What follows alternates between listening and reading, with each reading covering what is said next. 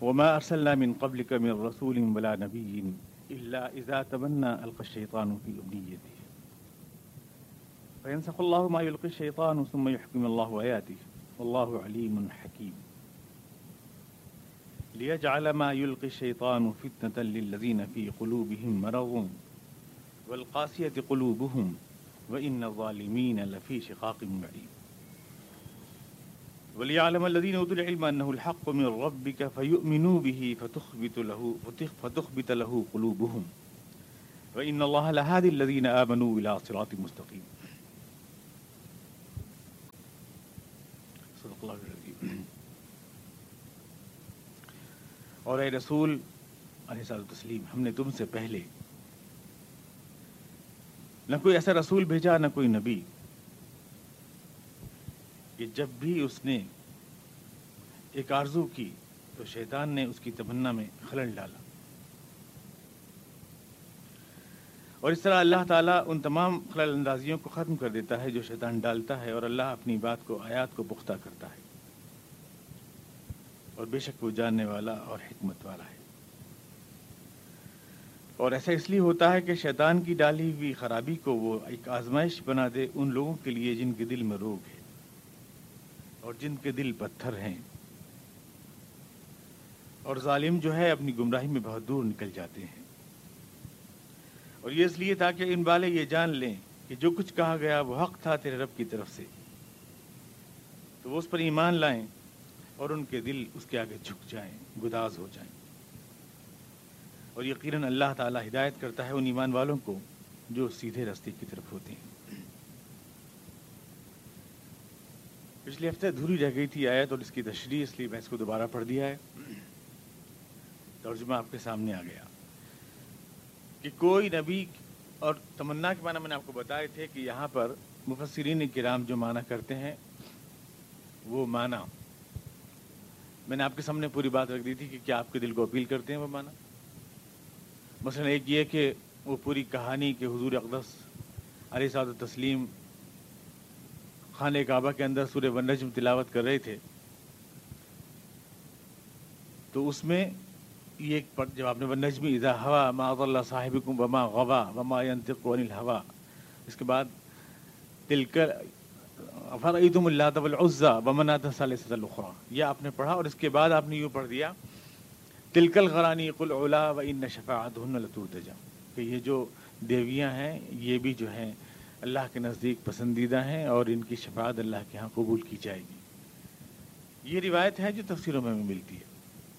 اب اس کی مختلف تشریحات کی ہیں مفسرین کرام نے، کسی نے کہا کہ حضور غنودگی میں کہہ گئے، کسی نے کہا حضور کے دل میں تمنا تھی کہ یہ میری طرف ہو جائیں یہ لوگ دشمن جو ہیں مکے کے، تو کوئی ایسی بات کہہ دوں کہ جو یہ میری طرف ہو جائیں، یہ آپ کے دل میں کوئی ایک تمنا تھی تو اس لیے آپ نے ایسے الفاظ کہہ دیے، یا نکل گئے، یا لاشعوری طور سے آپ کی زبان سے نکل گئے۔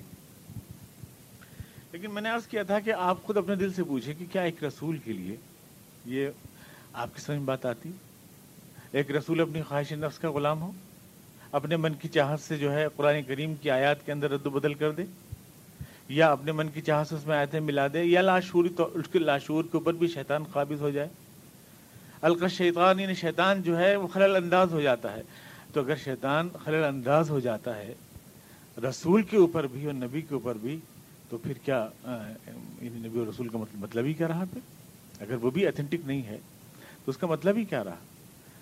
میں نے آپ کو عرض کیا تھا بالکل ایسا ہے جیسے کوئی ہندوستانی قانون کے اندر آئی پی سی میں یوں کہے کہ صاحب ایک دفعہ جو ہے وہ کینسل ہے، تو پتہ نہیں کون سی والی کینسل ہے، آپ جب اس کو بتائیں نہیں تو وہ تو پورا سب معلوم نہیں ہوتا نا کہ کون سی، مشکوک ہو جاتا ہے پورا سب۔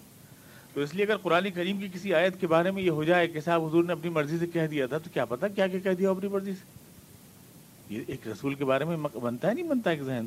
تو کیا آپ کے دل کو یہ تفسیر اپیل کرتی ہے؟ چاہے کتنی بھی تفسیروں میں لکھی ہوئی ہو اور چاہے کتنے بڑے لوگوں نے کہی ہو، لیکن اپیل نہیں کرتی۔ اس لیے میں نے اس کو کہا تھا کہ ٹھیک ہے میں اس کو نہیں مان رہا، لیکن آپ یوں کہیں گے کہ دیکھیے آپ نے مفسروں کی بات نہیں مانی، کیسے معلوم ہے؟ اللہ کے رسول کے اوپر حرف آئے، ان پہ حرف آ جائے، چلیے ٹھیک ہو، کہے کہ صاحب دھبا آتا ہے ہمارے بڑے بڑے عالموں کے اوپر، اللہ کے رسول پہ تو دھبا بچتا ہے، آپ اب دھبے کا ہی مقابلہ کرنا ہے تو کس پہ دھبا لگائیں گے، کس پہ دھبا چھڑائیں گے، ابھی تو سوچیے۔ تو اس لیے میں نے عرض کیا تھا کہ یہ اس کے معنی کبھی نہیں ہو سکتے، اور البتہ روایت کو میں نے آپ سے بتایا تھا کہ روایت جو ہے ایسی ملتی ہے کہ آپ تھے خانہ کعبہ میں، آپ نماز پڑھا رہے تھے تو ان آیات کے بعد کسی نے یہ بات کہہ دی، اور مطلب یہ جملے سنے مشرکین نے، اور اس کے بعد وہ سجدے میں گر گئے اور کہنے لگے کہ ہمارا یہی تو اختلاف تھا، اور وہ ختم ہو گیا رسول اللہ صلی اللہ علیہ وسلم سے. تو اس کی توجیہ میں نے آپ سے کر دی تھی.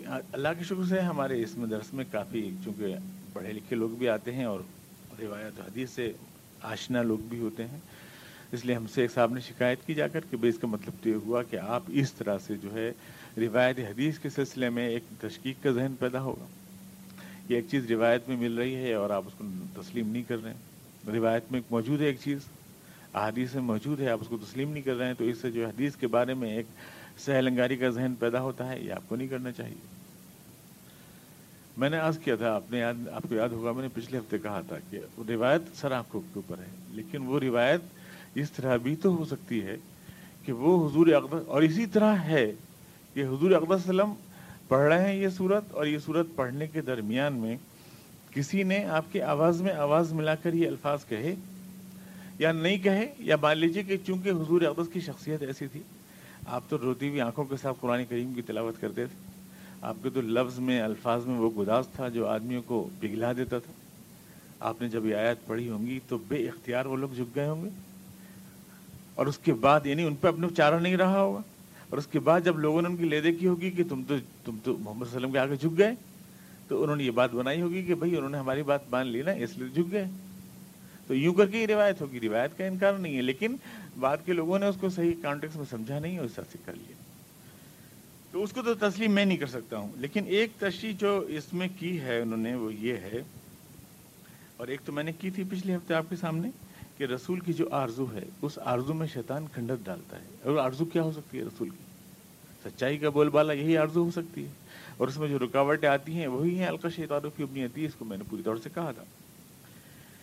لیکن اس میں شیخ الہند نے جو تفسیر کی ہے اور جو انہوں نے اس کا ایک محمل بتایا ہے فوائد عثمانی، شبیر عثمانی صاحب نے، اس کو میں اور رکھنا چاہتا ہوں آپ کے سامنے تاکہ یہ بات پوری کلیئر ہو جائے.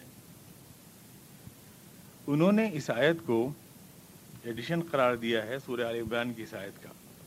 یہ جو آیت ہے اس میں کہ الذی انزل علیک الکتاب منہ آیات محکمات ہن ام الکتاب واخر متشابہات، کہ اللہ تعالیٰ جو ہے متشابہ آیات اتارتا ہے اور اس کے بعد لوگ اس میں شک کرتے ہیں، تو ان شکوں کو صاف کرنے کے لیے اللہ تعالیٰ پھر محکم آیات نازل کرتا ہے، جس سے محکم کے ذریعے وہ شک صاف ہو جاتے ہیں اور شیطان کے ڈالے ہوئے شکوک دور ہو جاتے ہیں.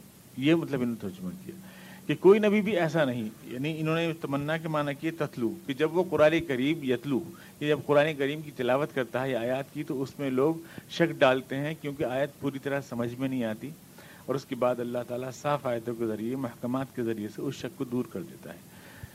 کچھ لوگوں نے تو اس کو اس طرح سے لکھا ہے کہ جیسے اللہ تعالیٰ نے پہلے تو الجھی ہوئی بات کہی، اس کے بعد جب لینی پڑی لوگوں کی تو اللہ میں نے پھر اور صاف لفظوں میں کہہ دی. یعنی اللہ تعالیٰ سے نہ تو بول چال آتی ہے نہ ورڈنگ آتی ہے، اور اللہ تعالیٰ پہلے تو الجھ الجھٹے والی بات کرتا ہے، جب الجھٹے والی بات کی سمجھ میں نہیں آتی تو پھر کلیئر کلیئر بات کرتا ہے. تو یہ یہ تو بات اللہ کے لیے شان موضوع نہیں ہے.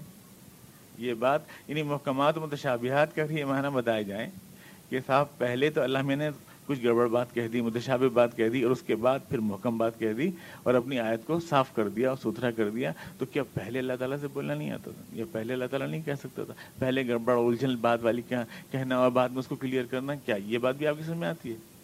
ظاہر یہ بات بھی آپ اس کو یعنی اس کا مطلب تو ہوا کہ اللہ تعالیٰ سے زیادہ اچھی عربی ہم بول لیتے ہیں یا اللہ تعالیٰ سے زیادہ انسان بول، کہ یہ کریکشن کی ضرورت پیش آتی ہے. تو کریکشن تو نہیں ہو سکتا اللہ تعالیٰ کی، یہ یہ مطلب تو نہیں ہو سکتا. پھر کیا ہے متشابہات اور کیا ہے محکمات، اور کس چیز کو کہا اللہ تعالیٰ نے؟ اس کو جو ہے آل عمران کی اسی آیت کی روشنی میں، جیسا کہ مولانا شبیر صاحب عثمانی صاحب فرما رہے ہیں، اور ظاہر ہے کہ ایک بڑے عالم ہیں، وہ وہ وہ بھی رد کر رہے ہیں. دیکھیے وہ بھی رد کر رہے ہیں، وہ کہہ رہے ہیں کہ وہ جو غرانیق والا قصہ ہے، مورتیوں والا قصہ ہے، وہ تو انہیں بعد میں دیکھا، ورنہ میں تو مجھے بڑا وہ ہوتا کہ اگر کوئی کہتا کہ صاحب حدیث رسول سے مخالفت ہو رہی ہے. لیکن انہوں نے بھی کہا کہ وہ حدیث ضرور ہے لیکن اس کی سند بہت کمزور ہے اور وہ تسلیم نہیں کی جا سکتی. اس طرح سے انہوں نے بھی لکھا ہے شبیر عثمانی صاحب نے. تو اس طرح سے مجھے خوشی ہوئی کہ میری بات کی تائید ہو گئی، جو بات میں نے کہی تھی اس کی بات کی تائید ہوئی. انہوں نے بھی کہا کہ اللہ کے رسول کے اوپر دھبا آتا ہے اس سے، اس لیے اس کو ہم تسلیم نہیں کر سکتے. اب اس کے بعد جو ہے پھر اس آیت کی روشنی میں انہوں نے کہا کہ اس کو سمجھیے. تو لیجیے وہ آیت پہلے آپ سنیے اور اس کے بعد دیکھیے. قرآن کی بہت الجھی ہوئی آیت ہے اور اس سے اگر آپ سلجھ لیں تو بہت سارے مسئلے آپ کے حل ہو جائیں گے اور بہت سے سوالوں کا جواب آپ کو مل جائے گا. یہ آیت ہے سورہ آل عمران کی کہ هو الذی انزل علیک الکتاب منہ آیات محکمات ہن ام الکتاب واخر متشابہات.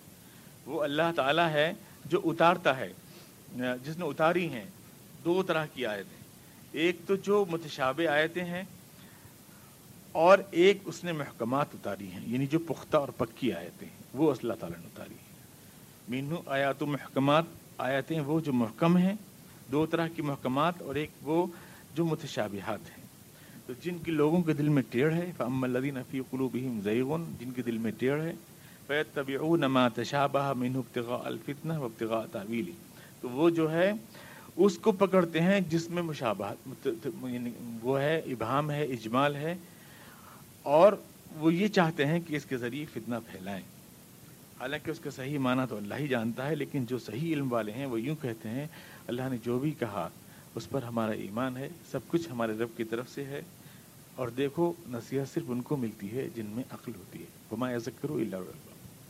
اور یہ دعا مانگتے ہیں وہ اللہ سے کہ اللہ ہمارے دل میں ٹیڑھ نہ پیدا کر، جب کہ تو نے اس کو ہدایت دے دی ہے، محض اس لیے کہ ہم بعض آیتوں میں الجھ جائیں اور ہمیں اپنی طرف سے رحمت نازل فرما. وہی بات بالکل کہتے ہیں یہاں کہی گئی ہے اس آیت میں بالکل، کہ دو طرح کی آیتیں ہوتی ہیں متشابہات، اس سے جو ہے جو کچے علم والے ہوتے ہیں ان کے دل میں گڑبڑ پڑ جاتی ہے. پھر آیات محکمات جو ہیں جب وہ سامنے آتی ہیں ان کی روشنی میں اہل علم سمجھ جاتے ہیں کہ اس کا یہ مطلب تھا، اس کی تعویل اور تفہیم سمجھ جاتے ہیں. لیکن ظاہر ہے کہ اس کو واضح کرنا آپ کے سامنے ضروری ہے. اس بات کو کیا بات اللہ تعالیٰ متشابہ آیت نازل کرتا ہے، کیوں کرتا ہے، اس کی ضرورت کیا ہے؟ لوگ الجھے اس میں، اور پھر اہل علم جو ہیں، بڑے اہل علم جو ہیں، اس کو محکمات کی روشنی میں سمجھیں آیات متشابہات کو. تو یہ بات کیا ہوئی، کیوں آخر اللہ صاف صاف صاف صاف بات کیوں نہیں کہتا، پہلے کیوں نہیں کہہ دیتا، اور پہلی آیات محکمات کیوں نہیں اتار دیتا، اور دو طرح کی آیتیں اس نے اتاری کیوں ہیں، جھگڑے والی آیتیں اس نے اتاری کیوں ہیں جس میں کہ سمجھ میں نہیں آتا کہ کیا کہا اللہ تعالیٰ نے. وہی کہے بالکل جو کلیئر کٹ ہے، جو صاف صاف ہے، وہ بات کیوں سمجھ میں نہیں آتی. یہ بات جو ہے، یہ سوال پیدا ہوتا ہے. تو اس کو میں تھوڑا آپ کو سمجھا دوں، تھوڑی سی تمہید مجھے کرنی پڑے گی متشابہات اور محکمات کو سمجھانے میں. لیکن متشابہ کا معنی آتے ہیں عربی میں ملتے جلتے، آپ اردو میں بولتے ہیں مشابہ، ملتا جلتا. متشابہ کے معنی آتے ہیں ملتے جلتے، اور محکمات کے معنی آتے ہیں فائنل، ایک دم فائنل، محکم، فائنل بات، بالکل فائنل، صاف کلیئر بالکل. متشابہ کے معنی ہے ملتے جلتے. قرآن کریم میں دو طرح کی چیزیں بیان کی گئی ہیں. بہت سی چیزیں ایسی ہیں جو انسانی ذہن کی دسترس سے اوپر کی ہیں چیزیں. مثلا یہ کہ اللہ تعالیٰ علیم ہے، جانتا ہے، پر کس طرح جانتا ہے اس کی تفصیل ہم نہیں جانتے. وہ دیکھتا ہے، لیکن کس طرح دیکھتا ہے یہ ہم نہیں جانتے، اس چیز کو ہم نہیں جانتے. ظاہر ہے کہ اس کی آنکھ تو ہے نہیں جیسے ہماری آنکھ ہے، اور اس کے کان تو ہے نہیں جس کے ہمارے کان ہیں جیسے ہمارے کان ہیں. لیکن یہ بھی ظاہر ہے کہ جس نے کان دیے ہیں کیا وہ نہیں سنتا، اور جس نے آنکھ دی ہے کیا وہ گوشہ نشین ہو گئی، کیوں نہیں جانتا؟ ظاہر ضرور جانتا ہے، علم اس کے پاس ہے، سمع ہے، بصر ہے، عقل ہے، سب کچھ ہے اس کے پاس. جب تو یہ بات ہماری سب میں پوری پوری آتی ہے، یہ محکم بات ہے، بالکل سمجھ میں ہماری آتی ہے. لیکن بہت سی چیزیں ایسی ہیں جو اس دنیا سے متعلق نہیں. حشر ہے، نشر ہے، جنت ہے، دوزخ ہے، وہاں کی چیزیں ہیں، وہاں کے بیان ہیں. اب اللہ نے فرما دیا کہ سب وہاں پر دریا ہیں، شہد ہے، حوریں ہیں، دریا نہریں ہیں، یا درخت ہیں وغیرہ وغیرہ، سب کچھ کہہ دیا اللہ تعالیٰ نے. کیا واقعی میں ہے یہی چیزیں ہیں وہاں پر؟ ظاہر یہ چیزیں تھوڑی ہیں وہاں. وہ تو حضور اقدس نے شاد فرما دیا کہ اللہ تعالیٰ جنت میں جو جنتیوں کو نعمتیں عطا فرمائے گا، لا عین رأت ولا اذن سمعت ولا قلب خطر ببال، یعنی کسی آنکھ نے کبھی دیکھا نہیں ان چیزوں کو، اور کسی کان نے سنا نہیں ان چیزوں کو، اور کسی دل میں خیال نہیں گزرا ان چیزوں کا. تو جب خیال بھی نہیں گزرا تو ہم نہر اور دریا اور پہاڑی سب جو کر رہے ہیں، ظاہر بات ہے اس کا کیا مطلب ہے؟ اس کا کیا مطلب ہے؟ جب ہم نے کبھی دیکھا نہیں ان چیزوں کو، تو پہاڑ کو تو ہم نے دیکھا ہے، دریا کو تو ہم نے دیکھا ہے، شہد کو تو ہم نے دیکھا ہے، دودھ کو تو ہم نے دیکھا ہے، سب چیز کو دیکھا ہے. اور اللہ کے رسول فرما رہے ہیں کہ وہاں جو نعمتیں ہیں وہاں کسی نے ان کو نہ دیکھا ہے، نہ دل میں کبھی کوئی سوچ بھی سکا ان کو. دل میں کبھی سوچ بھی نہ سکا کوئی ان کو. اور دونوں باتیں ہیں قرآن کریم میں، یہ بھی ہے اور وہ بھی ہے.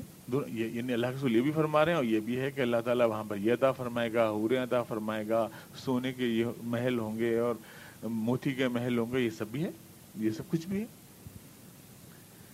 اسی کی تشریح میں آپ دیکھیں کہ اللہ کے رسول نے ارشاد فرمایا کہ اگر جنت کی یعنی اگر ایک انگوٹھی بھی ادھر کو پھینک دی جائے زمین کے اوپر تو تمام ستارے بے نور ہو جائیں، سورج بھی بے نور ہو جائے، سونے کی انگوٹھی پھینک دی. تو بتائیے یہاں کا سونا یہ جو ہے اگر آپ اس کو پھینک دیں تو کیا سورج بے نور ہو جاتا ہے؟ اس سے کمرے میں پھینک دیں تو خود نہیں ملتی انگوٹھی، کدھر ہے، کہاں ہے انگوٹھی، وہ نہیں ملتی.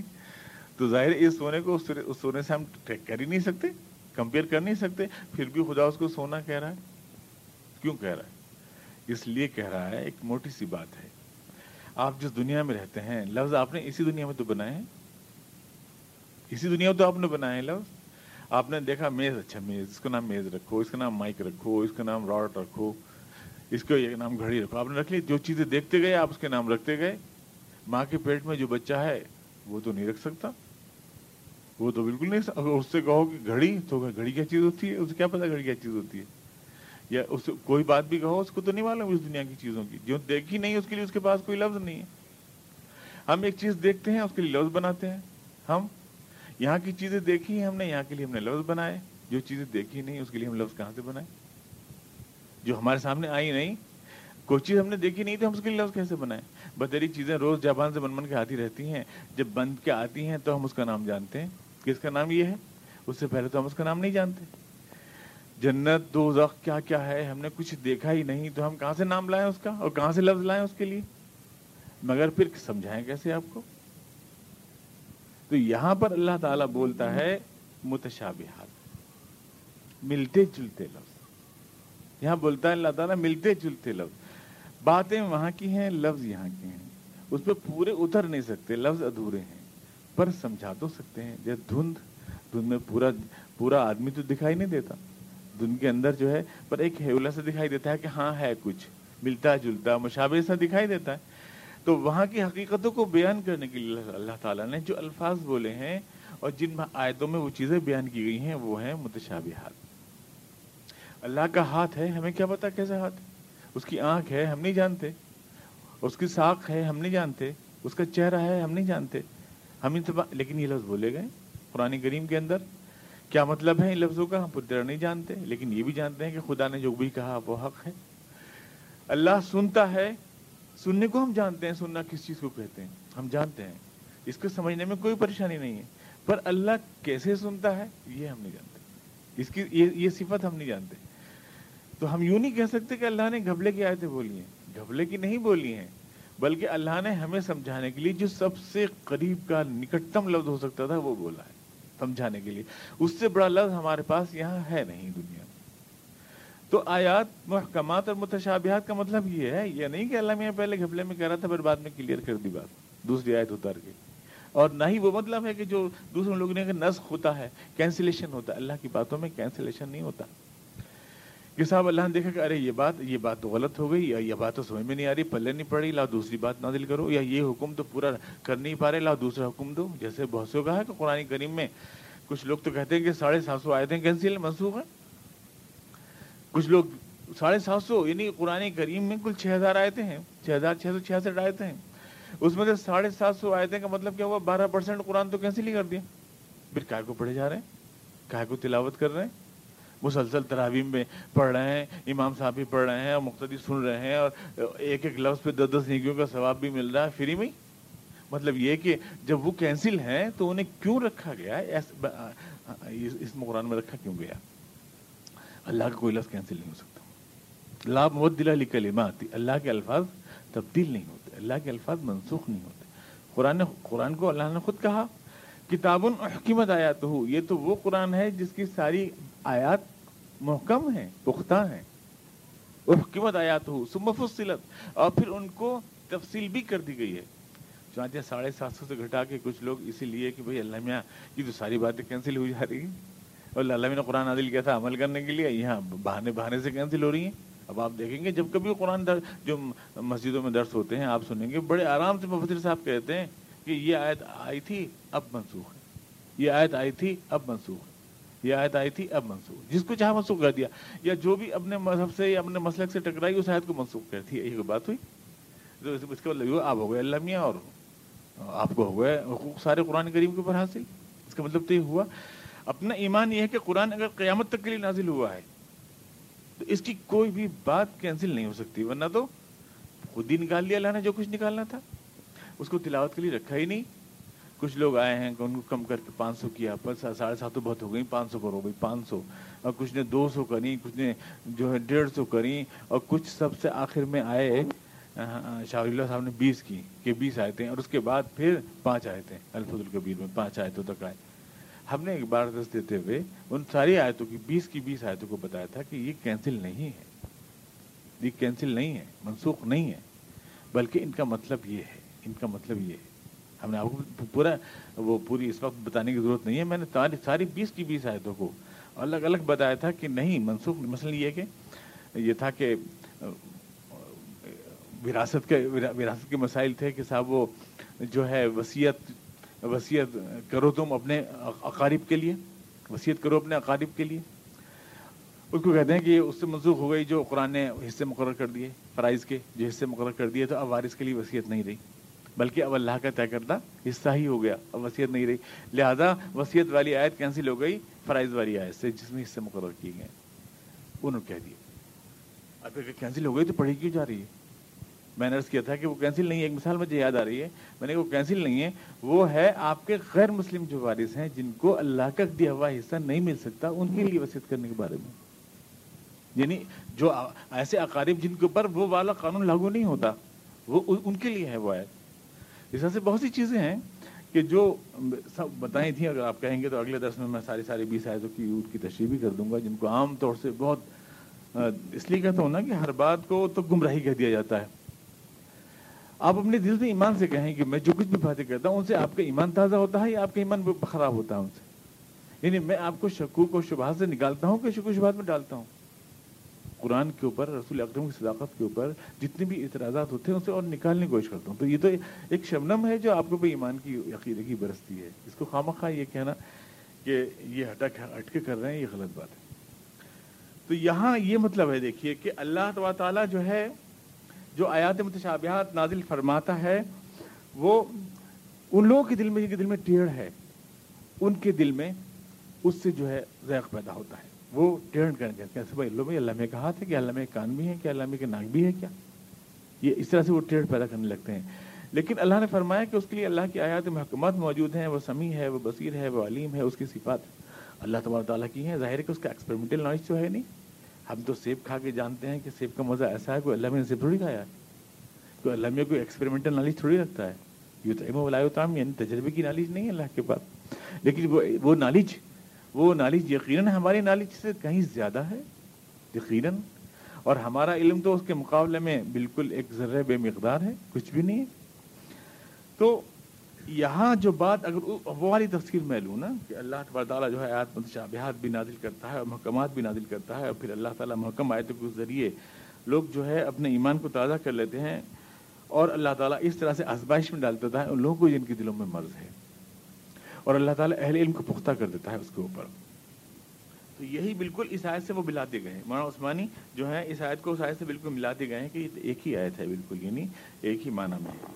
تو اس تفسیر کو آپ مان لیں تو اس میں کوئی حرج نہیں ہے، اس طرح سے مان لیں تو اس طرح سے مان لیں. لیکن اگر آپ اس طرح سے اگر مانتے ہیں کہ اللہ میاں پہلے ایک بات کو الجھا کے کہتا ہے پھر اس کو صاف کر کے کہتا ہے، تو یہ ہم نہیں مانیں گے، اس کو ہم نہیں مانیں گے، اس بات کو نہیں مانیں گے. یہ کہ اللہ کے رسول صلی اللہ علیہ وسلم جو ہے وہ کوئی بات جو ہے دل میں غلط کہہ سکتے ہیں، یا دل میں غلط کسی نے یہ بھی کہا ہے کہ حضور کو اللہ کا حکم آتا تھا تو آپ اس کو غلط سمجھ لیتے تھے، شیطان جو ہے کچھ سے کچھ دل میں مطلب ڈال دیتا تھا، یہ مطلب نہیں ہو سکتا. تو بہت بہت بڑی بات ہے. مطلب اللہ کے رسول اگر نہ سمجھیں گے اللہ کے فرمان کو تو اور کون سمجھے گا، اور کون سمجھے گا. لیکن اس طرح کی باتیں عام ہیں. تو یہ اللہ نے فرمایا کہ اہل علم جو ہیں وہ جان جاتے ہیں کہ یہ تو سچ ہے، ہمیں اس کے اوپر ایمان لانا ہمیں اس کے اوپر ایمان لانا ہے. اور وہی بات کہی گئی آل عمران میں کہ اہل علم کہتے ہیں کہ راجو یقولون آمنا بھی، کہ ہم تو اس کے اوپر ایمان لاتے ہیں. جو اللہ نے جو کہا وہ ہے. اللہ نے کہا کہ جنت میں یہ نعمتیں ہیں، یہ نعمتیں ہیں، کیسی ہیں یہ وہاں جا کے جانیں گے، پر ہیں. جو اللہ نے کہا وہ جھوٹ نہیں ہے. کوئی ایسی چیز ضرور ہوگی کہ ہم اس کو نہر کہہ سکتے ہیں، اگر اللہ نے نہر کا لفظ بولا ہے تو اس میں کوئی ایسی چیز ضرور ہوگی کہ ہم اس کو نہر کہہ سکتے ہیں. وہاں جا کے ہم معلوم ہو جاتا ہے نہیں کہ جب جنت میں پھل کھائیں گے تو کہیں گے اتو بھی متشابہا, کہیں گے ہاں اس سے ملتا جلتا تو ہم نے کھایا تھا ایک, اس سے ملتا جلتا ہم نے کھایا تھا ایک, اتو بھی متشابہا. اس طرح سے جو ہے وہ کہہ سکتے ہیں. تو وَلِيَعْلَمَ الَّذِينَ أُوتُوا الْعِلْمَ أَنَّهُ الْحَقُّ مِنْ رَبِّكَ, جو اہل علم ہیں وہ جان لیتے ہیں کہ یہ تو ہمارے رب کی طرف سے حق ہے, علم ہے. رَبَّنَا لَا تُزِغْ قُلُوبَنَا بَعْدَ إِذْ هَدَيْتَنَا وَهَبْ لَنَا مِن لَّدُنكَ رَحْمَةً, اور وہ یوں کہتے ہیں کہ اے اللہ ہمارے دلوں میں ٹیڑھ نہ پیدا کر جب کہ تو نے ہمیں ہدایت دی ہے. یعنی محض اس لیے کہ قرآن کریم کی کسی آیات سے ہمارے دل میں ٹیڑھ پیدا ہو جائے, ہمارے دل میں ایسی ٹیڑھ نہ پیدا کر. لا تزغ قلوبنا بعد إذ هديتنا وهب لنا من لدنك رحمة, اور اپنی طرف سے رحمت نازل فرما ہمارے اوپر. اب اس میں دیکھیں کہ جو یہاں بھی کہا گیا کہ جو ایمان والے علم والے ہیں ان کے دل گداز ہو جاتے ہیں, جو عقل والے ان کے دل, یعنی جو اہل علم ہیں وہ گداز گداز پیدا ہو جاتا ہے. گویا علم اور عقل دل کو گداز دیتا ہے. یہ جو کہا جاتا ہے نا کہ دل اہم ہے عقل اہم نہیں ہے, ایک بحث ہے یہ کہ دل اہم ہے یا عقل اہم ہے. یعنی دین کو ہم دل سے دل, دل کے راستے سے جانیں یا عقل کے راستے سے جانیں, تو اس کا فیصلہ اللہ تعالیٰ فرما رہا ہے کہ علم اور عقل کے راستے سے ہی تو دل میں گداز آتا ہے. جو علم والے ہیں ان کے دل گداز ہو جاتے ہیں, جو علم والے ہیں, علم و عقل والے ہیں. اب آپ کہہ سکتے ہیں کہ عقل والے ہی کیا ہوئے جب عقل کو آپ گھسنے ہی نہیں دے رہے ہیں؟ مطلب یہ ہے کہ آپ کہہ رہے ہیں متشابہ بس مان لو جیسا بھی ہے, یہ ہو کہ ایز اٹ از مان لو, بلائنڈ فیتھ مان لو, عقل پہ آپ تالا لگا دے رہے ہیں. پھر کہہ رہے ہیں جو عقل والے ہیں وہ یوں کہتے ہیں کہ ہم یوں ہی مانتے ہیں جیسے اللہ نے فرمایا. تو عقل والے کہاں ہوئے جب اندھے ہو کے مان لیا کہ یوں ہی صحیح ہے, ہم اپنی عقل کو استعمال نہیں کریں گے, تو کہاں عقل والے ہوئے؟ یہ ایک سوال ہے جو غلام پرویز صاحب نے کیا ہے. ایک لفظ میں اس کا جواب ہے, عقل کا جہاں دخل نہیں وہاں عقل کو استعمال نہیں کرنا, یہی تو عقل مندی ہے بھائی. ظاہر عقل مند آدمی یہ جانتا ہے کہ یہاں پہ عقل کا کوئی, یہاں پہ عقل چلنے والی نہیں ہے, تو جہاں پہ عقل چلنے والی نہیں وہاں نہیں ٹھوس رہا, غلط جگہ پہ نہیں ٹھوس رہا, تو یہی سب سے بڑی عقل مندی ہے. یہ تو سب سے بڑی عقل مندی ہے. یا عقلون کا مطلب یہ ہے کہ عقل کو صحیح جگہ پہ استعمال کیا جائے, اور عقل کا جہاں کوئی دخل نہیں وہاں پہ عقل کا کیا استعمال کرنا. اب بتائیے عقل میں اگر آپ ہر چیز سے عقل کا سوال کر سکتے ہیں تو متشابہات میں آپ کون ہیں, کہاں سے آئے, کہاں جا رہے ہیں, کوئی جواب دے سکتے ہیں عقل سے؟ اگر انبیاء نہ ہوں, اگر رسول نہ ہوں, کتابیں نہ ہوں, کیسے پیدا ہوئے, دنیا کی شروعات کیسے ہوئی, آپ بتا دیں گے؟ مثالوں پر مرغی پہلے ہوئی انڈا, ذرا یہ بتائیے مرغی انڈے سے پیدا ہوئی, انڈے مرغی پیدا ہوئی, گھومتی جائیے پھر سب سے پہلے کیا پیدا ہوا؟ بیج سے پیڑ, پیڑ سے بیج, بیج سے پیڑ, تو سب سے پہلے کیا پیدا ہوا؟ اسٹارٹ کہاں سے ہوا آپ بتائیے, کس چیز سے ہوا؟ ہمارے سائنسداں جواب دیتے ہیں کہ سوڈیم سے اور کوبالٹ سے اور اس سے اور اس سے, تو برقی ذرے الیکٹریز سے. شروع میں کیا تھا پھر ایک, یعنی جو چیز بھی جو پہلے پہلا لمحہ تھا وہ کیسے پیدا ہوئی اپنے آپ, اگر کوئی پیدا کرنے والا نہیں ہے, اور اگر پیدا کرنے والا ہے تو وہ پیدا کرنے والا کیسے پیدا ہوگی اپنے آپ؟ آپ کی عقل اس سوال کو آپ پاگل ہو جائیں گے, حل نہیں کر سکتے, حل نہیں کر سکتے آپ اس سوال کو, اسی میں گھوم جائیں گے. اور پھر اس کی انتہا کیا ہے اس کا جواب آپ نہیں کر سکتے. تو جب ہر چیز میں عقل کا دخل ہی نہیں ہے تو ہر جگہ عقل کو ٹھوسنا تھوڑی بیوقوفی ہے, ہر جگہ عقل کو ٹھوسے جا رہے ہیں. تو لیقوم یعقلون کا مطلب یہ ہے کہ عقل والے ہی جانتے ہیں کہ مجھے کہاں عقل استعمال کرنی ہے اور کہاں عقل استعمال نہیں کرنی ہے. اس کا صحیح معنی اصل میں یہی ہے. اور پھر کہا کہ وہ جو اہل علم والے ہیں وہ اللہ کے آگے کہتے ہیں کہ اللہ ہمارے دلوں میں ٹیڑھ نہ ڈال, اور بنا لا تزغ قلوبنا, دو لفظ ہیں یہ. ربنا اے ہمارے رب, یہ اللہ سے محبت, اے ہمارے پالنے والے, یہ ہم اے ہمارے پالنے والے, ربنا اے ہم سب کے پالنے والے, لا تزغ قلوبنا, دیکھ ہمارے دل میں ٹیڑھ نہ ڈال. یہ خوف ہے, وہ محبت ہے. آپ دیکھیں ربنا محبت ہے, اے پروردگار ہمارے. انسان جب اس دنیا میں آتا ہے تو دیکھتا ہے کہ کوئی نادیدہ ہاتھ اس کو تھپک رہا ہے, اس کو پال رہا ہے, کوئی ہے جو اس کے لیے بارش برسا رہا ہے, جو اس کے لیے ہوا چلا رہا ہے, جو اس کے لیے سورج نکال رہا ہے, جو اس کے لیے تب ہواؤں کی جھونکے چلاتا ہے. ایک مہربانی کا احساس آدمی کو قدم قدم پہ ہوتا ہے کہ وہ کوئی پالنے والا ہے. ایسا نہیں ہے کہ اب بادل دھڑ سے اگر گر جاتے زمین کے اوپر, پانی تو جب بھی برس جاتا, پر یہ بوند بوند کر کے برستے ہیں, ہر کومبل کے اندر پہنچتے ہیں, ہر پیڑ کی جڑ میں پہنچتے ہیں, ہر پھول کی پتی کو شاداب کرتے ہیں, کوئی پال رہا ہے, ایسا لگتا ہے کوئی پال رہا ہے. یہ ندی نالے بن کے بہتے ہیں, وہاں تک پہنچتے ہیں جہاں لوگ ان تک نہیں پہنچ سکتے. پہاڑوں سے چشمے بن کے رواں ہوتے ہیں, کوئی پال رہا ہے. دن بھر تھک جاتے ہیں ہم, تو رات کا سکون طاری ہو جاتا ہے تاکہ سو جائیں ہم. سکون رات میں اندھیرا ہو جائے گا, اگر چلنے کی ضرورت ہی پیش آئے تو کیا ہو, تو وہ پھر چاند نکالتا ہے اس میں کہ اگر آپ جائیں تو ٹھنڈی روشنی میں آپ کا سکون بھی خلل میں نہ ہو, روشنی بھی مل جائے آپ کو, ٹھنڈی روشنی مل جائے. دن میں آپ کو چاہیے حرارت, گرمی, تیز روشنی, سورج دیتا ہے وہ آپ کو. لگتا نہیں آپ کو پورا ایک پلان ہے, آپ کو کوئی پال رہا ہے. یہ زمین جو ہے ساڑھے تیئیس درجے کے اوپر جھکی ہوئی ہے, اگر یہ ذرا سا اینگل بدل جائے تو یہاں کے دن رات کتنے لمبے ہو جائیں گے. یہ قطب شمالی قطب جنوبی کو گھوم رہی ہے, ذرا سا زاویہ بدل جائے تو چھ چھ مہینے کے دن رات ہو جائیں گے. آپ لوگ چھ مہینے کی سردی میں مر جائیں گے, چھ مہینے کی گرمی میں مر جائیں گے, زندگی نہیں رہ سکتی. جہاں سیٹ ہے یہ دنیا, اسے تھوڑا آگے بڑھ جائے, اگر سورج کے قریب چلی جائے, نو کروڑ میل دور ہے, سات کروڑ میل دور ہو جائے, جل کے خاک ہو جائے گی. یہ دور کھنچ جائے, دس کروڑ میل ہو جائے, برفستان ہو جائے گی سائبیریا کا. سیٹ کیا ہے, بالکل صحیح جگہ, صحیح اینگل پر, کوئی پال رہا ہے, کوئی زندگی کی حفاظت کر رہا ہے, ہر حران دیکھ رہا ہے. کاسمک ریز جو ایک پتی پھول کی جو بنتی ہے, اس کے اندر ہماری یہاں کی کتنی rays, electric rays, cosmic rays جو ستاروں سے آتی ہیں, وہ ساری کوئی اس میں رنگ پیدا کرتی ہے, کوئی اس میں خوشبو پیدا کرتی ہے. پانی اور مٹی جو ہے اس کو اپاتا ہے, کوپل کو بڑھاتا ہے. ایسا لگتا ہے جس اس کی پوری کائنات ستاروں سے لے کر مٹی اور پانی تک پھول کی پتی بنانے میں شریک ہے, جس کی پوری کائنات شریک ہے. ظاہر ہے کہ تو کو پال رہا ہے, وہ وہ دیکھ بھال کر رہا ہے, ہر چیز کو پال رہا ہے. تو یہ محبت کا احساس پیدا ہوتا ہے خدا کی کائنات کو دیکھنے کے بعد. جو پال رہا ہے اسے محبت ہوتی ہے, رب بنا ہے ہم سب کے پالنے والے.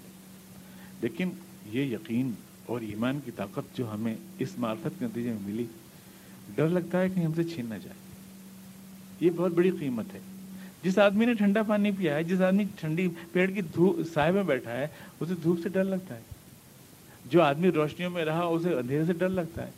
اے اللہ, مجھے تو اجالا مل گیا, مجھے تو روشنی مل گئی, مجھے تو دھوپ مل گئی, مجھے تو زندگی مل گئی, یہ ٹھنڈا سایہ مل گیا. مجھے بھٹکنے کے لیے مت چھوڑ راستوں میں, میں بھٹک نہ جاؤں کہیں. میرا دل کہیں سانپ تھوڑی ہے کہ اسے ڈریں گے ہم, وہ تو رحمان الرحیم ہے. پھر خوف کس بات کا ہے؟ خوف اس بات کا ہے ہمارے دل میں ٹیڑھ نہ آ جائے, کہیں ہم اللہ کی محبت سے محروم نہ ہو جائیں.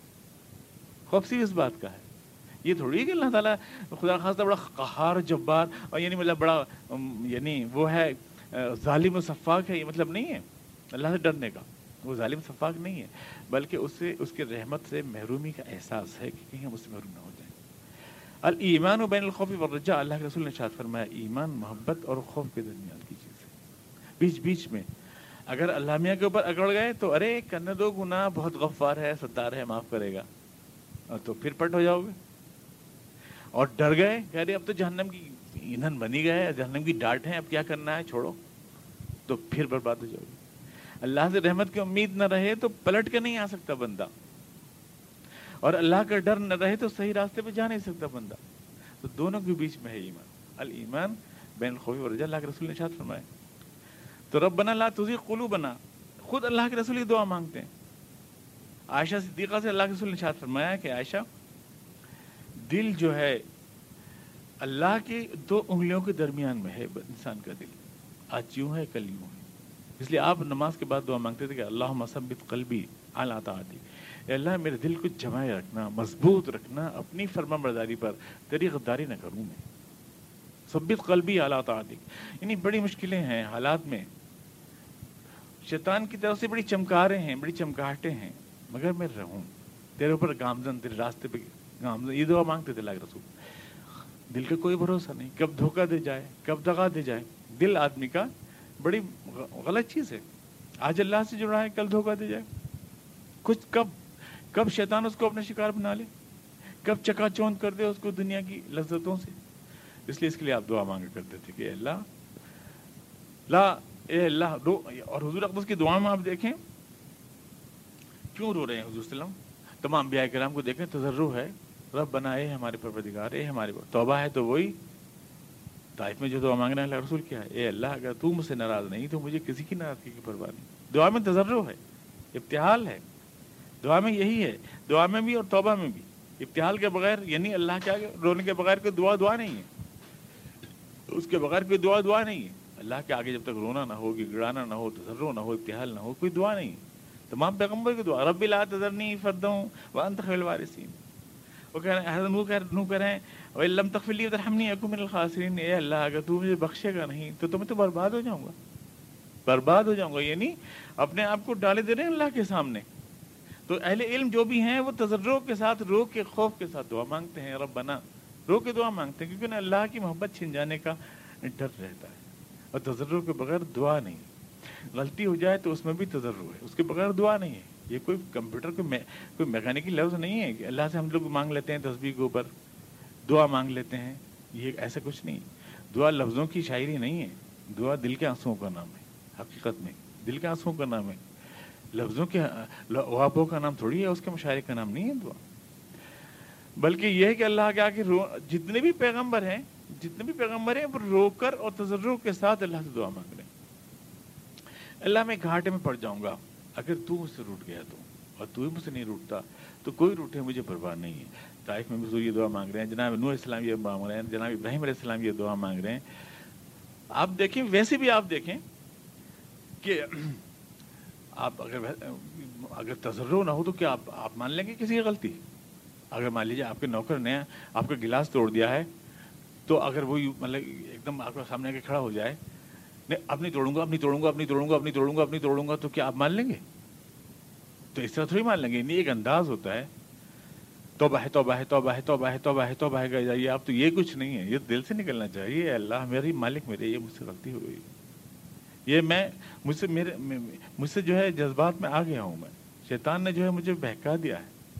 یہ اس طرح سے آپ دل سے مانگیں گے، اس میں الفاظ کا صوتی آہنگ بھی نہیں ہوگا اور قافیہ بھی نہیں ہوگا، لیکن یہ کہ اس میں آپ ایسے نہیں مانگیں گے جیسے کہ کوئی رواں فراٹا، کوئی فراٹے کے ساتھ کوئی ٹرین چل رہی ہے۔ یہ تو آپ دعا مانگیں گے دل کی جذبات کے ساتھ، آنسوں میں ڈوبی آواز کے ساتھ مانگیں گے۔ یہ ہوتی ہے اہل علم کی پہچان، اہل علم ایسے ہی مانگتے ہیں۔ اب ہم ہماری دعا کیسے ہوتی ہے؟ مثال کے طور پر سورہ فاتحہ کیسے پڑھتے ہیں ہم نماز میں؟ الحمد للہ رب العالمین الرحمن الرحیم مالک یوم الدین ایاک نعبد و ایاک نستعین، اسی طرح پڑھتے ہیں، اسی طرح سے پڑھتے ہیں۔ ذرا اردو میں کہیے اس کو، اے اللہ مجھے سیدھا راستہ دکھاتے، ان کا راستہ دکھاتے جنہوں نے برکرم کیا، اور اللہ ان کو مت دکھا جو تو گمراہ ہو گئے، جو پٹ ہو گئے ان کو مت دکھا۔ آپ دل سے مانگ رہے ہیں، آپ ڈرامہ کر رہے ہیں، آپ ڈرامہ ایسا کر آپ مانگیں گے تو اردو میں اگر آپ مانگ کے دیکھیں اس طرح سے کسی کوئی چیز، تو صرف اس لیے کہ آپ عربی مانگ رہے ہیں تو آپ جو چاہے کریں، اللہ کے ساتھ جو سلوک کریں، جو بھی سلوک کریں وہ آپ کے لیے گوارا ہے، جس طرح سے بھی کریں۔ تو یہ دیکھیے کہ ربنا لا تزغ قلوبنا، اے اللہ ہمارے دلوں کو ہمارے دلوں میں ٹیڑھ نہ پیدا کر۔ دل میں ٹیڑھ پیدا ہو جاتی ہے، دل بڑا اللہ کے انگلیوں کے درمیان میں ہے، ذرا سی دیر میں بے وفائی کر جاتا ہے، ذرا سی دیر میں جو ہے غداری کر جاتا ہے۔ ان کے دل گداز ہو جاتے ہیں جو اہل علم ہیں، اور بے شک اللہ تعالیٰ سیدھے راستے پر چلاتا ہے ان کو جو اس کی راہ پر چلنا چاہتے ہیں۔